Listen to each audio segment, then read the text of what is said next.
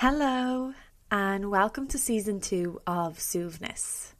For any new listeners, Suaimhneas is an Irish word meaning tranquility, relaxation and peace. I'm hoping that each time you tune in, you can find a moment of Suaimhneas. This season, along with guided meditations, I'll be interviewing guests about their journey with meditation, mindfulness and wellness. On today's episode, I am chatting with Maura Rath. You might know her as Yoga with Maura. Maura is a yoga teacher, a studio owner, retreat host, and an all-round inspiring and talented businesswoman. Maura is a breath of fresh air to speak to and just radiates positivity. I absolutely adored our chat and the energy that Maura brought into my day. I loved finding out about her journey and everything that brought her to where she is now to be so successful as a yoga teacher, both online and in person. So coming up now is my chat with Maura. I hope you enjoy it. Hi Maura, thank you so much for joining me today. It's so lovely to have you on. What I'd love you to do is give our listeners an introduction about who you are, what you do and what your passions are. Hi, Kate. Thank you so much for inviting me on. I'm so looking forward to this. So my name is Maura. I'm a fellow yogi, yoga teacher. I have a yoga studio in Dún Laoghaire, and I also have a virtual studio as well and a yoga app. And yeah, just love what I do. And that's really me.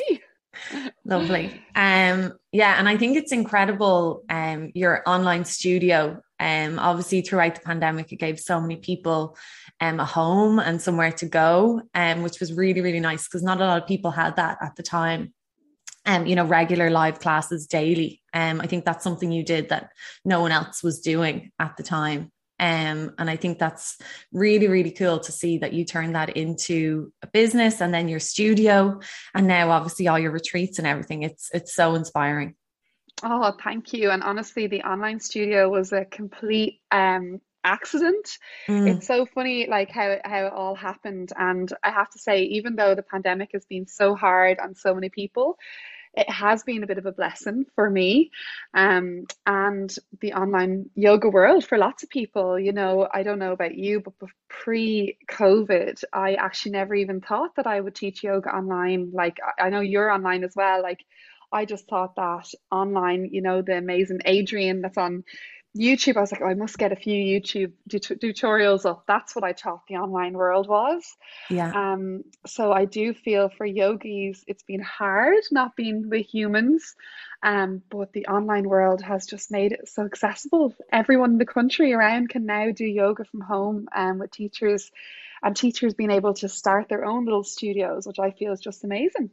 Yeah, I completely agree. I never would have done an online class before the pandemic or taught online. And now I love it. Like, I absolutely love teaching online and I love attending classes online, you know, especially in the morning. I never would have gone to a yoga class before, you know, 7 a.m. or before 9 a.m. It just wouldn't have been a thing.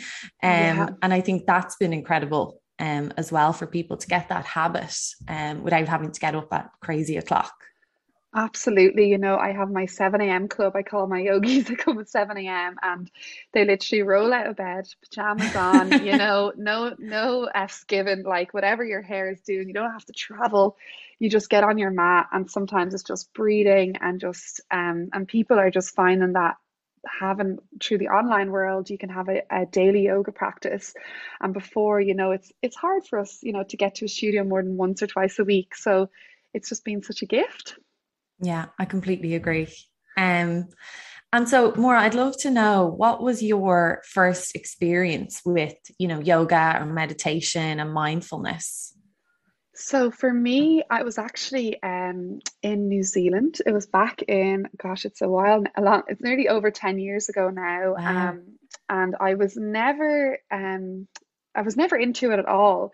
Like after school, I went to art college, and in art college, this is going off a little bit off tangent now, but or a little bit off your question, but just a backstory. I did art and design in college, and I was drawn to performance arts, which was like moving your body a little bit with your breath. But at the time I knew what yoga was, but I didn't think that that was connected. And then fast forward a few years, and I was in New Zealand. I started running, and I was a bit stiff, my legs, and someone was like, "Oh, try yoga." And over there it's yoga heaven. There is yoga studios everywhere.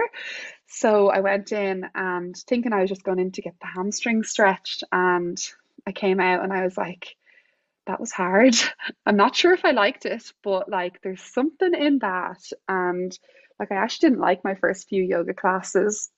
And then I went to a teacher that I just really connected with. And then I just was working a stressful job at the same time. And then that's how I brought it into my life. So I kind of, fell into it as such. It never was a plan, and I didn't even think it was a world. And now I just feel I'm just so grateful that I did running, because if I wasn't stiff, I wouldn't have tried it. I love what you said there about you found a teacher you connected with.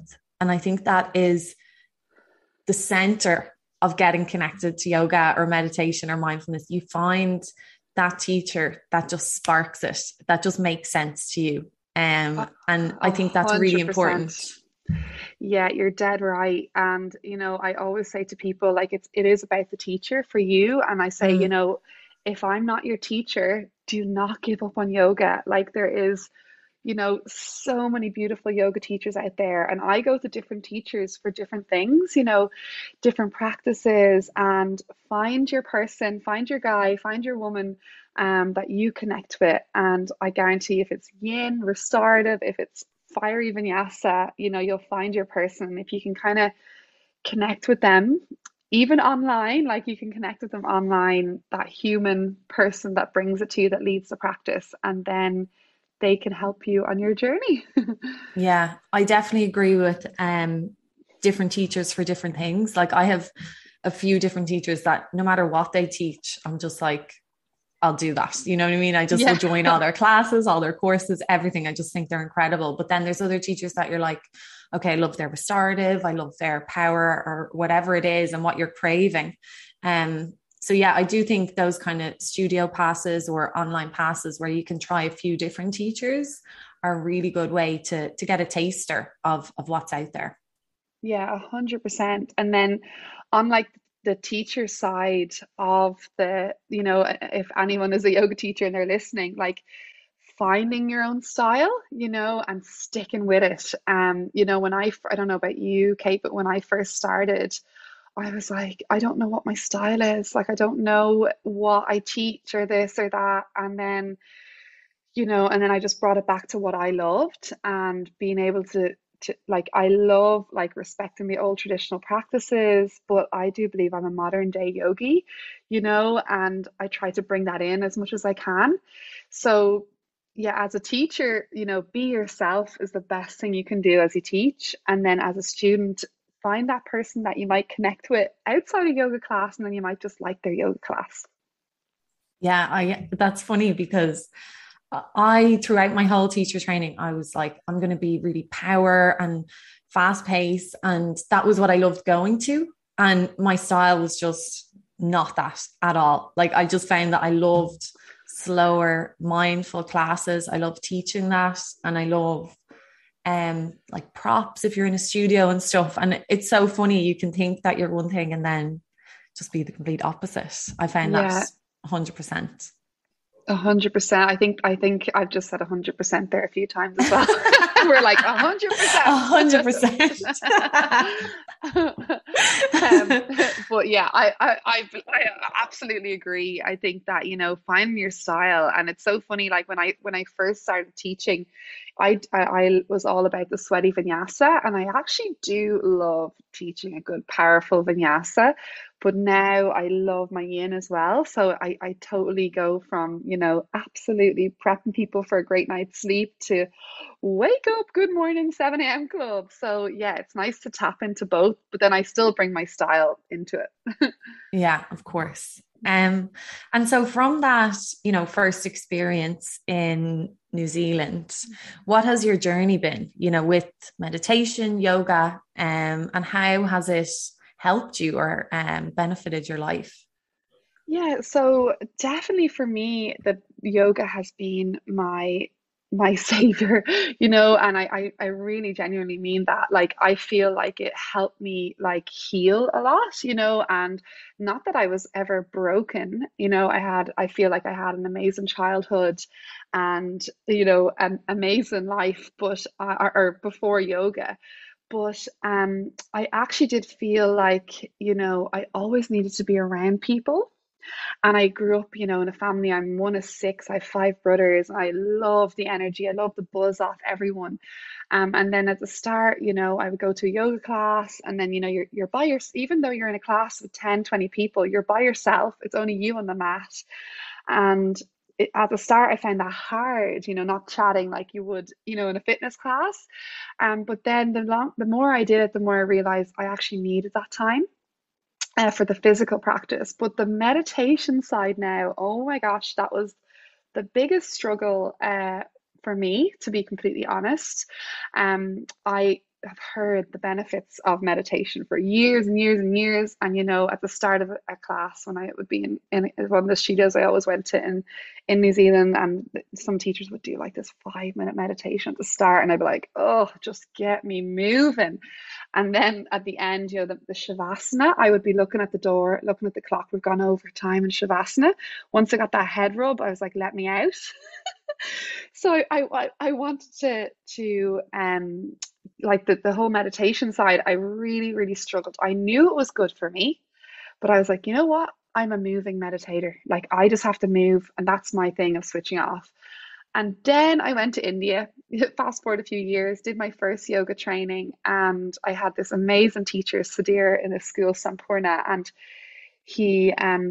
so every morning we had like 2 hours of asana, and then we'd have like an hour of meditation and breath work.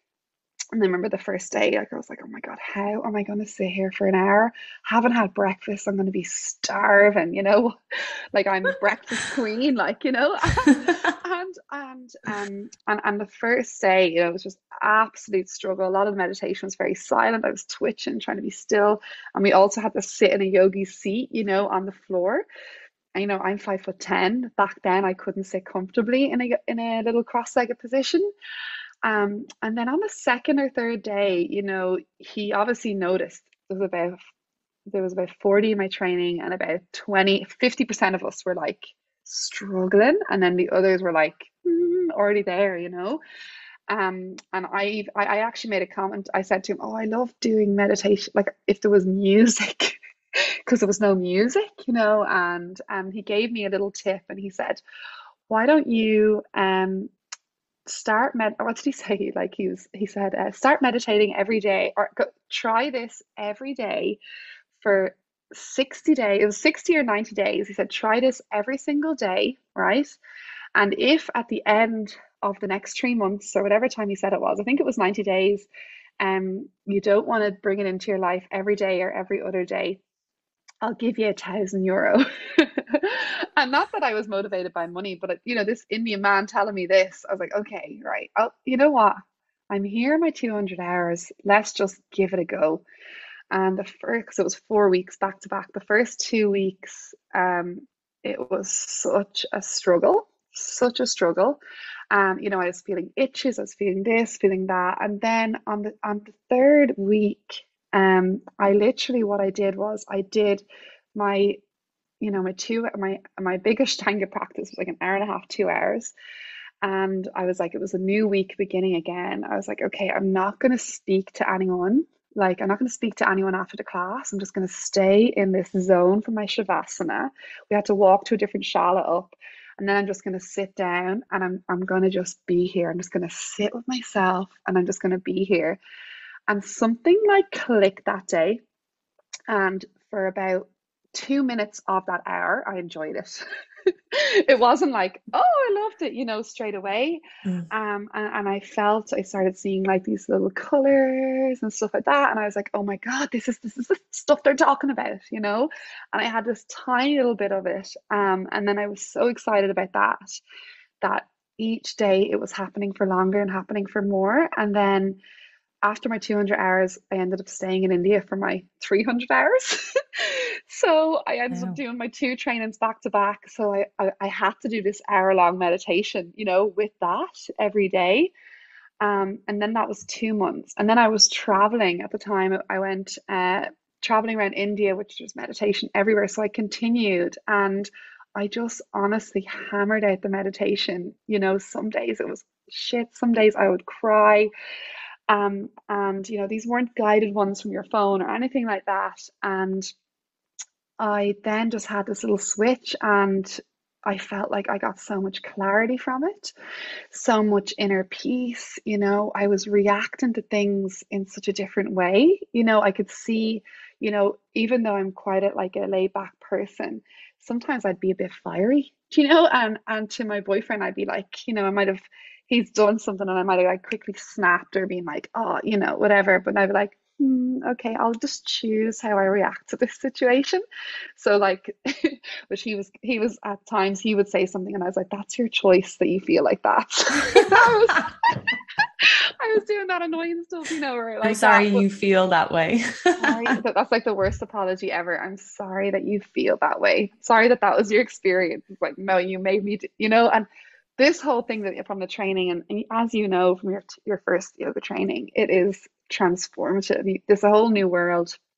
Anyway, I know I told you I was going to waffle on, Kate, but that, like, so basically what I want to say with that is that it's not easy, and it doesn't mean you have to do an hour a day for 3 months to actually like it. You know, I had my yoga app built with a whole meditation library, and you know, now YouTube, everywhere you can just tap in, get 5 minutes, get a guide to talk you through it. Like, our minds are so busy, it's hard to be in silence, and but the persevere, you know, and show up for yourself. If it means every morning with your cup of tea it's 2-3 minutes of silence, or on your, you know, a really nice, you know, the Calm app, whatever, and listen to it and be consistent. I feel like do it for a couple of weeks before you throw the towel in.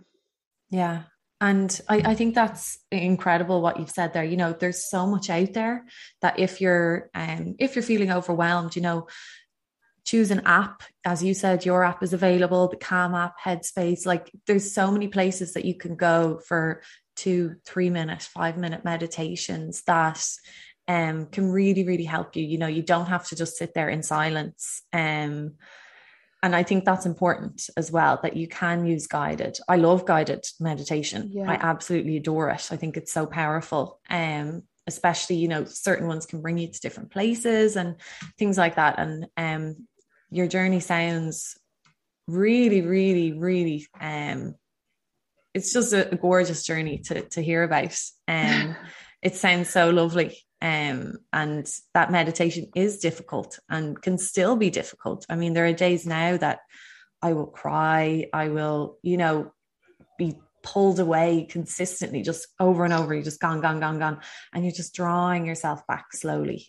100%. And like, I myself now, like, you know, when the pandemic first hit, you know, that March 2020, and I was like, you know, what the hell, I've lost my job. I had a little studio running in Black Rock, it's gone. And you know, that was a time, at times of hardship, you know. And if you can actually make that decision of, you know, taking 5 minutes for yourself, breathing, doing your yoga, doing your practice, it can make all the difference. But we are human. Like, you know, from getting my app built, I have learned so much, you know, so much. And it's been one of the hardest things I've ever had to go through.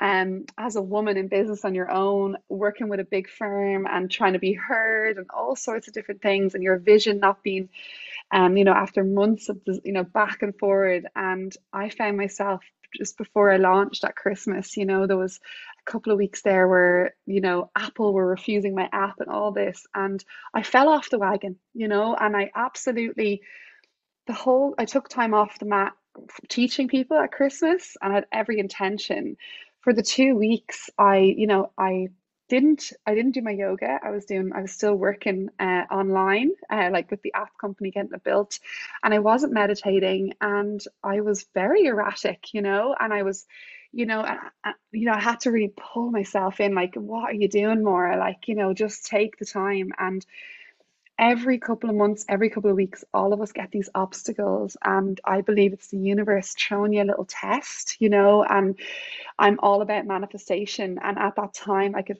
feel my vibration, my frequency was so low, and I was thinking about all the negative things about my Apple launch, it's going to be wrong, and I was attracting that because I wasn't using the tools, you know, meditating. So if you've fallen off the wagon, you know, if you've stopped, you can always come back. And you know, it's so funny when I have a regular yogi, you know, in the studio now, and then I don't see them for 2-3 weeks, and then they come back and they're like, oh my god, I was so embarrassed, I didn't go to the, you know, I cancelled the last 2 classes, or I didn't go, and this, and I've come in with 10 different excuses, and you can see they're guilty. I'm like, you're here now, you are human, you know, you've got kids, you got whatever you've got, you just weren't arsed, you know. Sometimes it's windy, you're like, it's raining, you're like, I'm not getting off the couch to go to yoga class. And sometimes, yeah, just doing that. And I just want to say that, you know, if you feel like you have fallen off and you feel like, I'm actually embarrassed, I haven't been to that teacher in so long, every single teacher I think I can talk for will always welcome you back, because we do that as well. Of course, definitely, you know. There's no guilt, there's no shame, you know, it's your journey. And that's something I always say to people, even if you're in a class and you don't want to do anything that I'm teaching, that's totally fine as well, you know. Like it's a buffet. I always kind of say it's a buffet, take what you want, leave what you don't. And there's no shame, there's no guilt. It's your journey, your practice, and listen to what you need, you know, and sometimes staying at home is exactly what you need. So I totally get that. Yeah, I like that analogy at buffet. That's really good, and I might steal that now. Take what you want, leave what you want. And so what would be, you know, your kind of go-to routine to feel grounded and come back to yourself, maybe when you do lose your practice or you feel a little bit erratic? What does, you know, self-care look like for you? For me, you know, it probably has changed over, like, definitely, you know, all the obvious stuff, going to a yoga class, doing a meditation, but actually it's changed a little since I got my dog. When I got her, Punta, like last year, I got her, you know, I have her about a year, so now, year and a half now, and getting out with her now to the beach, you know, I'm lucky I live right beside the water, and if it just getting, I feel like when I'm just, you know, taught a lot of classes, you give a lot of energy to people, so you feel a bit zapped. And sometimes now I find if I just sit in my meditation after teaching loads or sit in my practice, I struggle. But if I actually go outside, whatever the weather, you know, rain, hail, snow, whatever, and just sometimes just have your head blasted off by the wind and play with my dog, like just playing, you know, I feel like as adults we need to play so much more. I come back high on life again, and I feel like that's my reset, and then I find it easier to do my yoga and do my meditation. Maybe that's actually like a little, you know, as a teacher we need to cleanse ourselves, we need to look after ourselves so much, so maybe the outside world, you know, I'm from the country and I'm living in Dublin, so I do struggle with the concrete a lot, but getting to the water or getting to the woods, I just feel like that resets me and my vibes, you know, they get lifted by it, and then I find it easier to practice. So that's probably my self-care. Like, I do love a good bubble bath as well. You know, I do love a massage, all that girly stuff as well, but practically like on an everyday basis, every day I have to get out to the fresh air. That's my non-negotiable. Yeah. And so what would your advice be to anyone who is looking to start their journey, either with yoga, with meditation, and if you had any tips maybe to your past self or to someone again beginning their journey, what would that be? To just start, you know.